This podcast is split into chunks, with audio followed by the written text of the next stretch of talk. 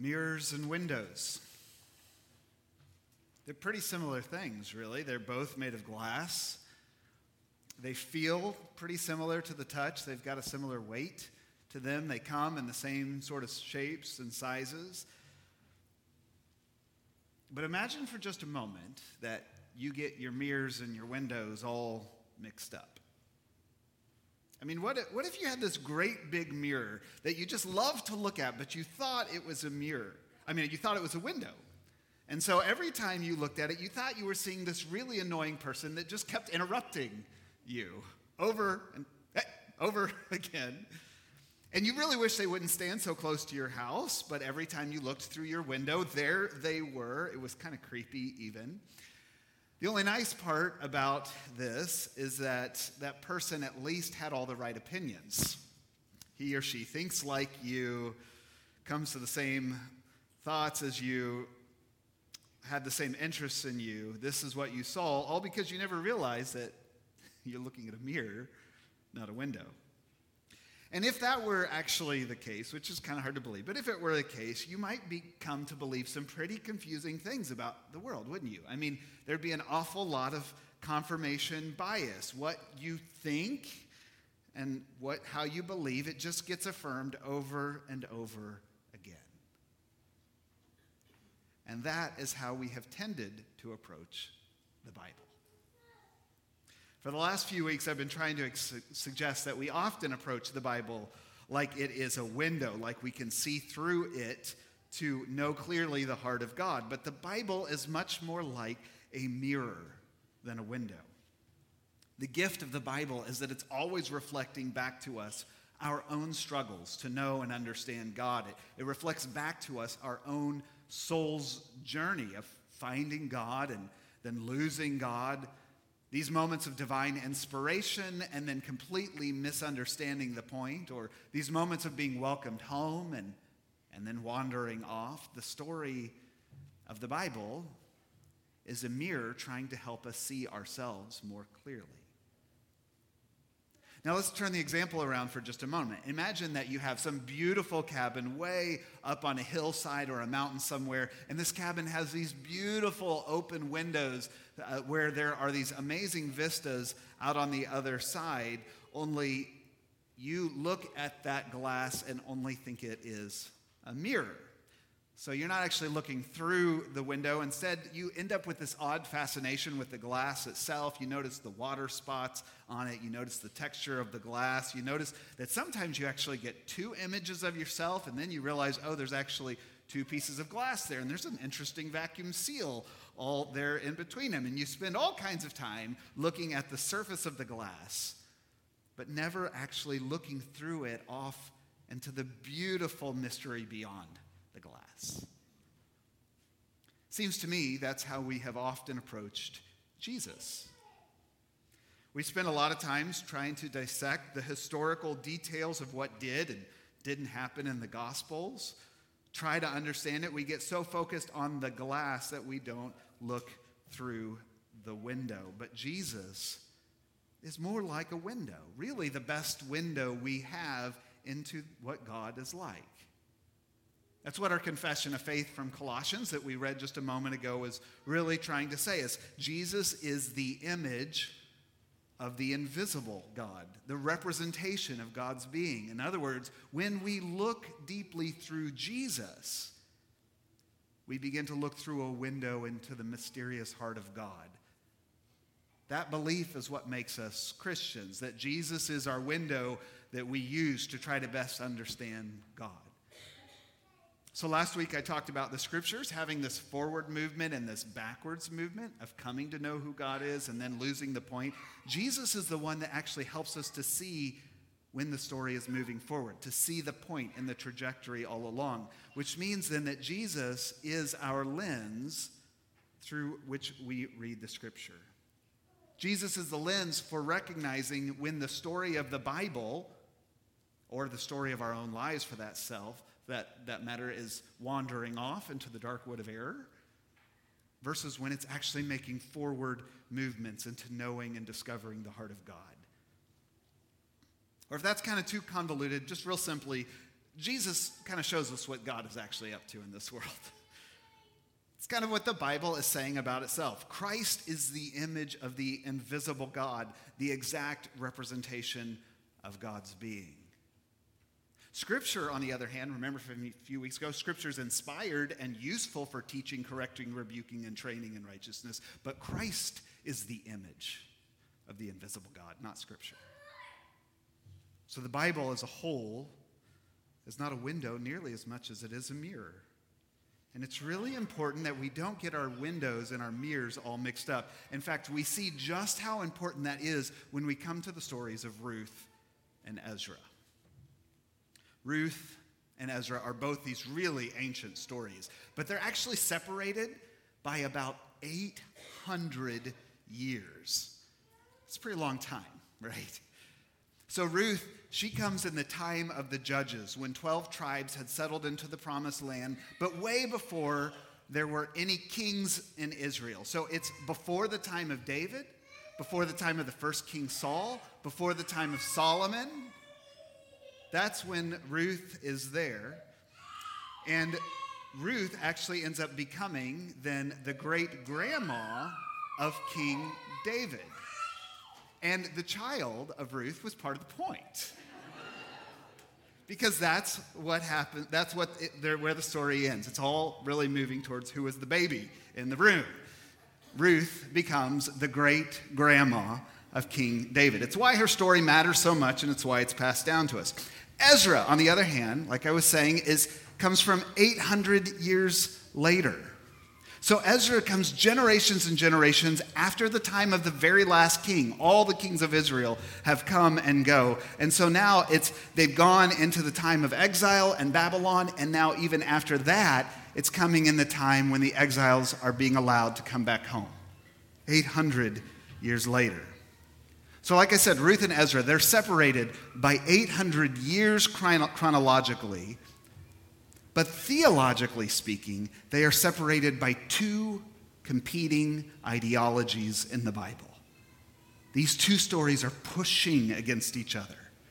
They're wrestling with each other, and they're both held here in our scriptures so that we will have to wrestle with them too, so that we can learn to recognize these same competing ideologies in us today. But in order to do that well, you have to know the stories. So I'm going to real quickly try to summarize these two stories. Ruth is a Moabite woman who marries an Israelite, the son of Naomi. Well, then Naomi's husband and her son die, and so Naomi decides she's going to return to Israel, actually to Bethlehem. That's where she's from. And so she decides she's going to return back to Bethlehem, but she tells her foreign married in daughter in law to just go back to her own family. But Ruth refuses. And so Ruth is a foreigner in the promised land. She's an uninvited immigrant in Israel. And to top all of that off, she's not just any foreigner, she was a Moabite. And to understand what that means, we have to go all the way back to Genesis 19, to that famous story of Sodom and Gomorrah when it was all destroyed. You might remember there was Abraham's nephew Lot and his family were living in Sodom and Gomorrah, and an angel warned them to flee because God was going to destroy it. And when you flee, don't look back. And so that's what they did. Only Lot's wife, she looked back, and you remember what happened? She turns into a pillar of salt, right? You guys remember that because you had like these coloring sheets in Sunday school, and you all colored in Lot and his two daughters, but the wife you had to color in with glue stick and shake salt on her so you'd remember don't look back. I'm guessing anyway, but I also bet that's where you stopped reading the story. You didn't ever hear much about the last part of Genesis 19 because what happens next is not children's Sunday school material. Lot and his two daughters, they flee off into the mountains, into a cave. And his daughters are what you might call the young and the restless. And there's no men around. And when they look out on the horizon on, out of their cave, all they can see is hail and brimstone coming down from the heavens, destroying Sodom and Gomorrah. It looks like the whole world to them is being destroyed. Maybe humanity itself is coming to an end. And so Lot's daughters come up with a crazy idea to keep humanity going. they get their father completely drunk. And once he is wasted, they sleep with him in order to get pregnant.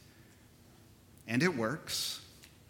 They each have a son by their father. The youngest daughter names her son Ben Ami, and he becomes the father of the Ammonites. Ami, Ammonites.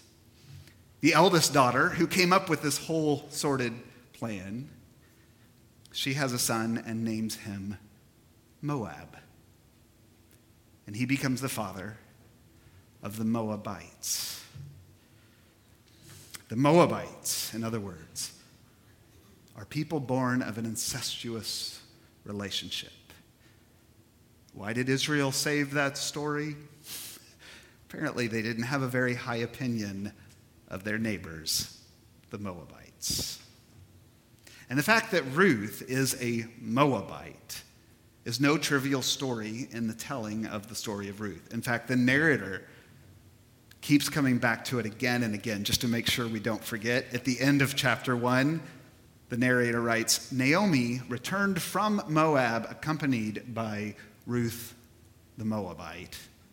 Chapter 2, verse 2, Ruth the Moabite. It almost like becomes her title in the story. Verse 6 of chapter 2, when Boaz asks who she is, he's told, Oh, she's the Moabite who came back from Moab. In other words, don't forget for a moment where she is from. She is a Moabite. Oh, gross. What is she doing here? Well, the story goes on, and Ruth is out harvesting in the field of a man named Boaz, and she catches his eye. Then later, one night during the harvest, she catches his breath. Ruth and her mother in law come up with a plan, a plan that sounds a lot like what happened in Genesis chapter 19 with Lot and his daughters. You see, during the harvest, the men would all gather on the threshing floor, and women weren't allowed, and they would thresh the wheat and the, the crop, and they would drink late into the night, and no women were allowed. So Ruth, she sneaks on to the threshing floor and hides where no women are allowed, and she waits until all the men are drunk and half asleep. A lot like Lot's daughters. And Boaz is one of the men there on the threshing floor, and he's drunk, and with all kinds of evocative language and Hebrew innuendos, we hear about Ruth, quote, uncovering Boaz's feet and laying down with him. But you know, isn't that what you'd expect from a Moabite woman? Taking advantage of our Israelite men, Boaz, when he's drunk. and then even convincing him to marry her. Can you imagine it? I mean, that's, that's worse than like a Capulet and a Montague getting together. That's worse than someone from Royals country marrying someone from Cardinals country. I mean, what kind of half breed children are they going to have? Might come out purple. Instead of being binary like the rest of us, they might root for both teams, and we wouldn't want that, would we? Well, like I said earlier, the children are part of the point of the story. This is King David's heritage, which means that King David's great grandma is an uninvited immigrant with a sexually deviant heritage who follows that heritage and seduces an upstanding citizen of Bethlehem. I'm guessing that's how they didn't teach you the story in VBS, but that's actually what's going on here. In fact, the more you think about it, it's kind of surprising that after that night on the threshing floor, they didn't just lock Ruth up or kick her out of Dodge. I mean, she was defiling God's people. Seemed like it would have been pretty easy to come to the conclusion that the best thing to do would have been just to kick her out of the promised land, don't you think? I mean, 800 years later, that's the conclusion that Ezra comes to. 800 years later, generations and generations, Ezra and the people of God, they've been off in exile in Babylon, and now they are coming back home to the promised land. And Ezra, he's probably like the second or the third generation that starts making their way back. And when Ezra gets back, he starts looking around and he sees that, oh my goodness, the people of God, have intermarried with all these foreign women, including Moabites, if you listened to the list. And they have these mixed up families with half breed children. Oh my goodness. You see, what a lot of exiles, they've been back for a long time, but you know, things weren't like they had heard the stories of Solomon and King David. Things were a mess, and they wanted to make Israel great again. And according to Ezra, the only way to make Israel great again was to purify the people and to get rid of all of these foreigners. And so that's exactly what they decide to do. In fact, everyone is required to get rid of them. Doesn't matter if you've been married to your foreign wife for five months or 50 years. If she is a foreigner, she must go, and so must all those half breed, defiling children of hers. I know it sounds a little harsh, Ezra says, but it is really the only way. Get rid of them, and life will be great again, I promise. They are the problem. It's the oldest tendency in the book, you know. It, goes all the way back to Adam and Eve. Scapegoat someone else, especially if they have less power than you. It was this woman you gave me, Adam says to God. It's really as old and as modern as love and hate and fear. If we just get rid of all the Jews, they're defiling us, Hitler said. It's those black people, they're ruining our neighborhoods. So many of our grandparents said. It's those gay people, they're defiling our nation, Franklin Graham says today. It's as ancient and as commonplace as it gets. Make someone else the problem, and you never have to deal with yourself and your own darkness. See, the Bible is a mirror trying to help us see ourselves and what we actually do. And this is what we do. It happens again and again. Make some other people who are different from you the problem. That's number one. Wrap up your solution in religious language. That's number two. And number three, you can get away with murder. That's happened over and over again, and it's still happening today because we haven't learned to read the scriptures as a mirror.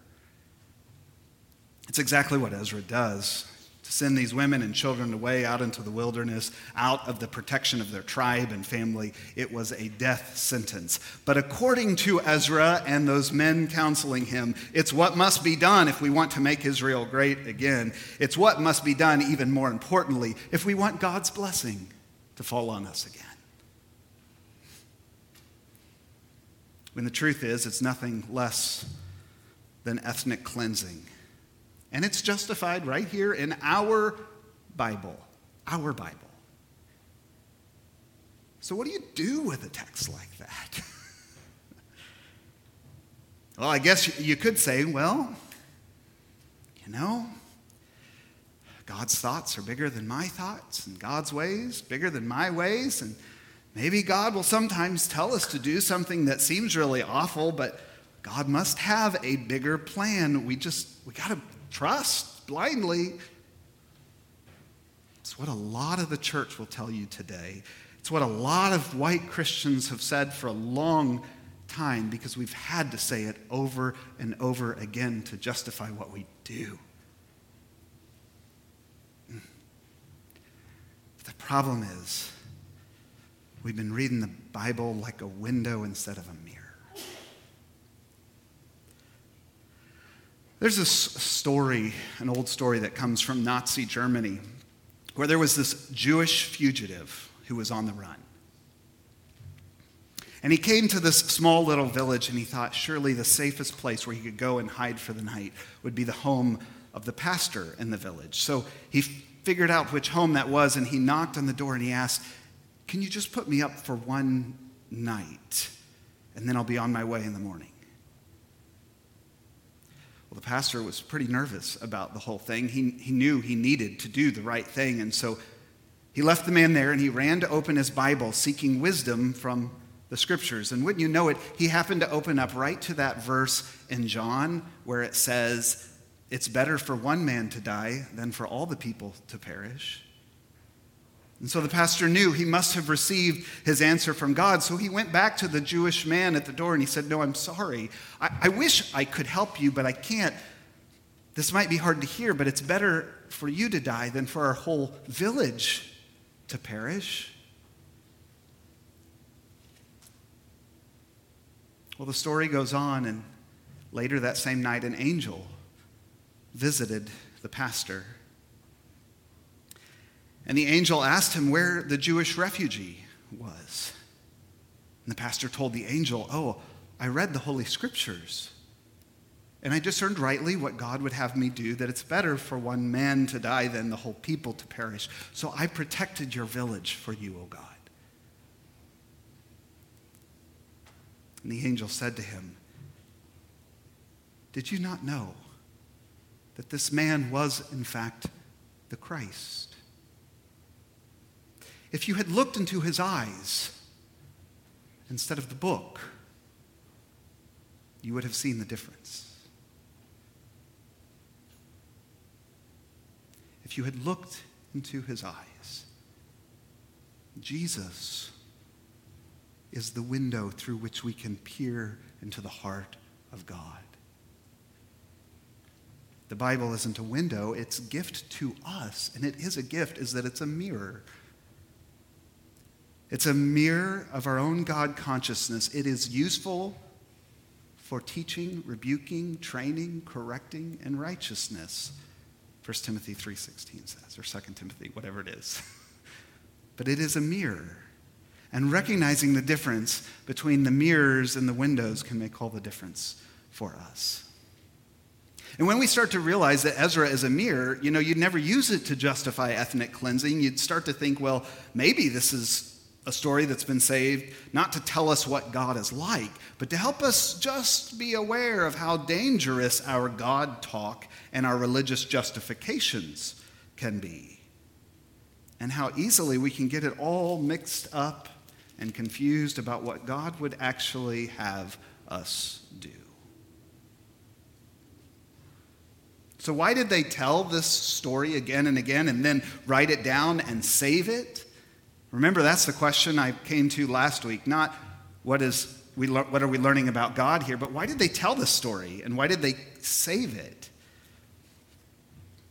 Well, maybe it's here to help us guard against the same tendencies in us that we still struggle with today. Maybe the gift of Ezra is there just to help us own that our own beloved faith in God has also been twisted to enact great violence on those who look differently than us, and those who worship differently than us, and those who live differently than us, basically on any group that we might decide is a threat to our way of life or is defiling us. But, you know, thanks be to God, there were a few men in Ezra's day that tried to protest against what Ezra's decree was. There were four men in that crowd that stood up against the whole tide. But no one listened to them. They lost the argument.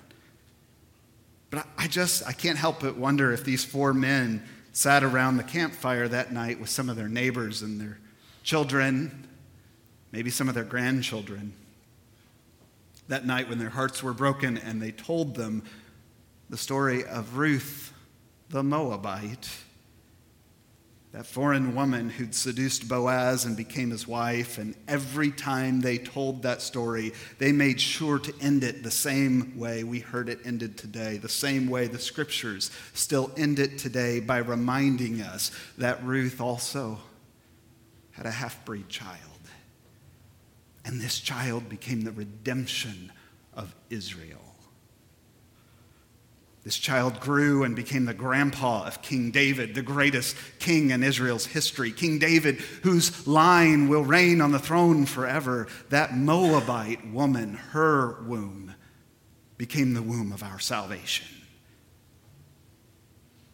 That Moabite woman, her womb became the great, great, great grandmother of Jesus, who, the one who reveals to us the very nature of God. Jesus, the one who says, guess what? The first are going to end up last and the last will end up first. The one who says, you know what, the tax collectors and prostitutes and people on the outside, they're hungry for God more than the rest of you, so they're going to enter that kingdom of God reality way sooner than the religious elite and all their religious language and all their confidence about what God is doing or not doing. She becomes the womb who gives us Jesus, whose great themes are grace and inclusion and welcoming and forgiveness. Do you see how there's a trajectory in the Bible? and how it's not a straight line trajectory, but it's a forward and backward moving, a wandering and a coming back. And you see how it mirrors us still today in our own struggles in our churches, in our lives. It helps us to recognize our own growing awareness of God, this forward and backward movement. Because the Bible is not there as an answer book so that we can be sure we've got it all nailed down. It's there to teach us about the journey of discovering God. It's a mirror. And so let me invite you to see that. You and I, we all, us, we are often the defiling presence in the kingdom reality of God's love and grace. But there's good news that Jesus, the Moabite woman's great great great grandson, has become our Redeemer. And guess what? He welcomes us anyway. No matter who we are, and no matter how defiled our story has been, or how defiled it gets along the way, no matter how dead wrong or hard hearted I have been at times, He invites me and you and all of us into the beloved community of God's healing and grace. Only if we'll come, He does make a demand of us. Coming requires that we too will invite and welcome and forgive and embrace everyone else into this beloved community as well.